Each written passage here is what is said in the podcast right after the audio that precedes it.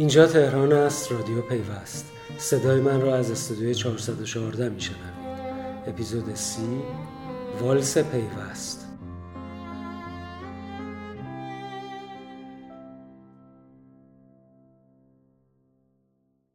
آخرین اپیزود رادیو پیوست در سال نود و شش رو میشنوید که به موضوعی متفاوت اختصاص داره.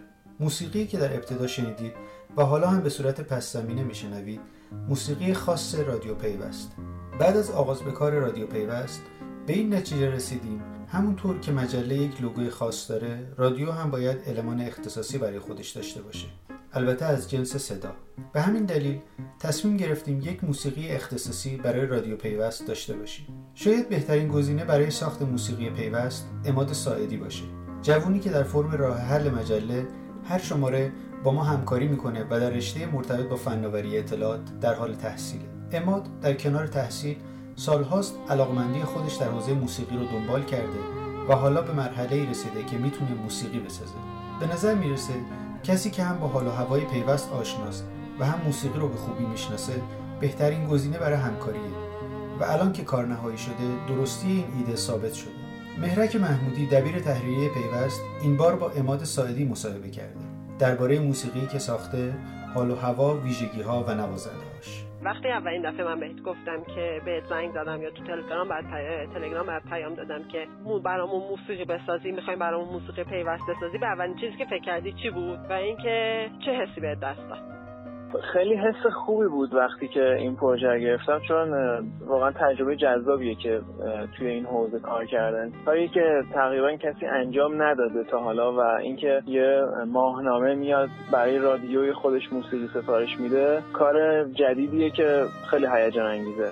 مجله ما یه مجله فناوریه ولی توی موسیقی والس براش انتخاب کردی، در اینکه شاید همه فکر کنم برای موسیقی دیجیتالی باشه یا اینکه خیلی ضرباهنگش تندتر باشه، شد که تو به, وال... به نتیجت والس بود.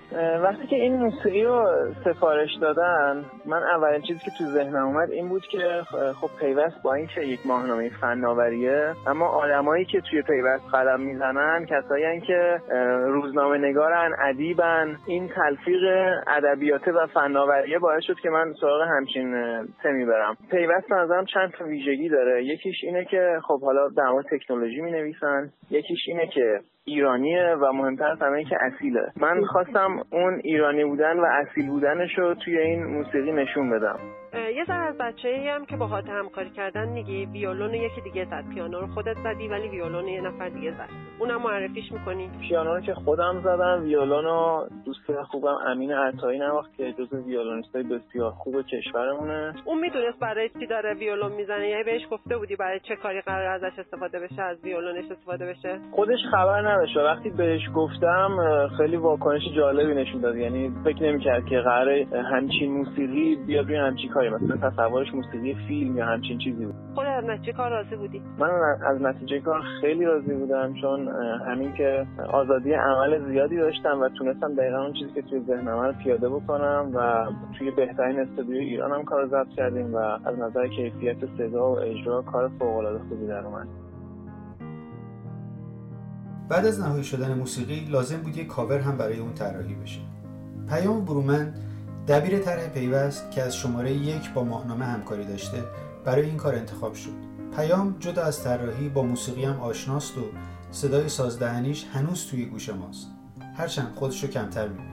پیام درباره حسی که از این موسیقی گرفته و طرحی که زده به ما گفت: وقتی برای اولین بار من این قطعه موسیقی رو شنیدم، حسی از معلق بودن. این قطعه یه قطعه والسه که توش حرکت خیلی جریان داره و ایده کار از همین حرکت و معلق بودن ایجاد شد و سعی کردم توی کارم از همون المان‌ها و نشانه‌های استفاده بکنم که توی این چند سال تو پیوست کشیدم، باهاشون آشنا هستم، اونا رو تو کارهای قبلیم هم حتی استفاده کرده بودم. و اینطوری بود که موسیقی پیوست کامل شد و از این به بعد بخش‌های مختلفش رو خواهید شنید. اون چه شنیدید آخرین رادیو پیوست سال نود و شش بود. از چند روز دیگه به همراه پادکست های نوروزی با شما هستیم. تا اون موقع سال نو رو از طرف تمامی پیوستی ها به شما تبریک میگم. سال خوبی داشته باشید.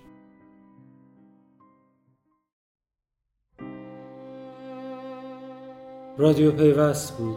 اگر دوست داشتید به اشتراک بگذارید. نوروز مبارک.